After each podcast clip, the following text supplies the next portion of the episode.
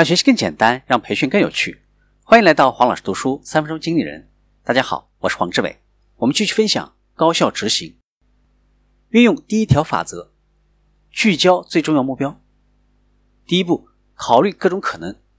最开始不妨来一场关于最重要目标的头脑风暴，集思广益，搜集点子，采用自上而下再加上自下而上的这种方式。团队负责人和团队成员都要加入到制定最重要目标的过程中来。在寻找最重要目标的过程当中，有三种问题非常有用。第一种，为了实现组织的整体目标，假设其他方面不发生改变的前提下，我们团队提升哪方面的表现可以取得最大的影响呢？第二种，为了保证组织整体目标的实现。我们团队可以在哪方面做出最有杠杆作用的贡献呢？第三种，为了实现组织的整体目标，我们团队有哪些最薄弱环节需要改进呢？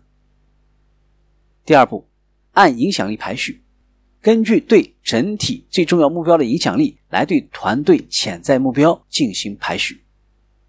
第三步，测试最棒的几个想法。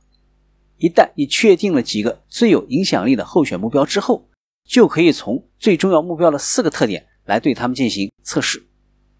第一个，这个目标是否与组织的整体目标相一致？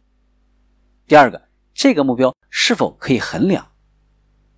第三个，谁拥有对目标的控制权？我们团队还是其他团队？第四个，谁控制整个比赛？是领导还是团队成员？第四步，定义最重要目标。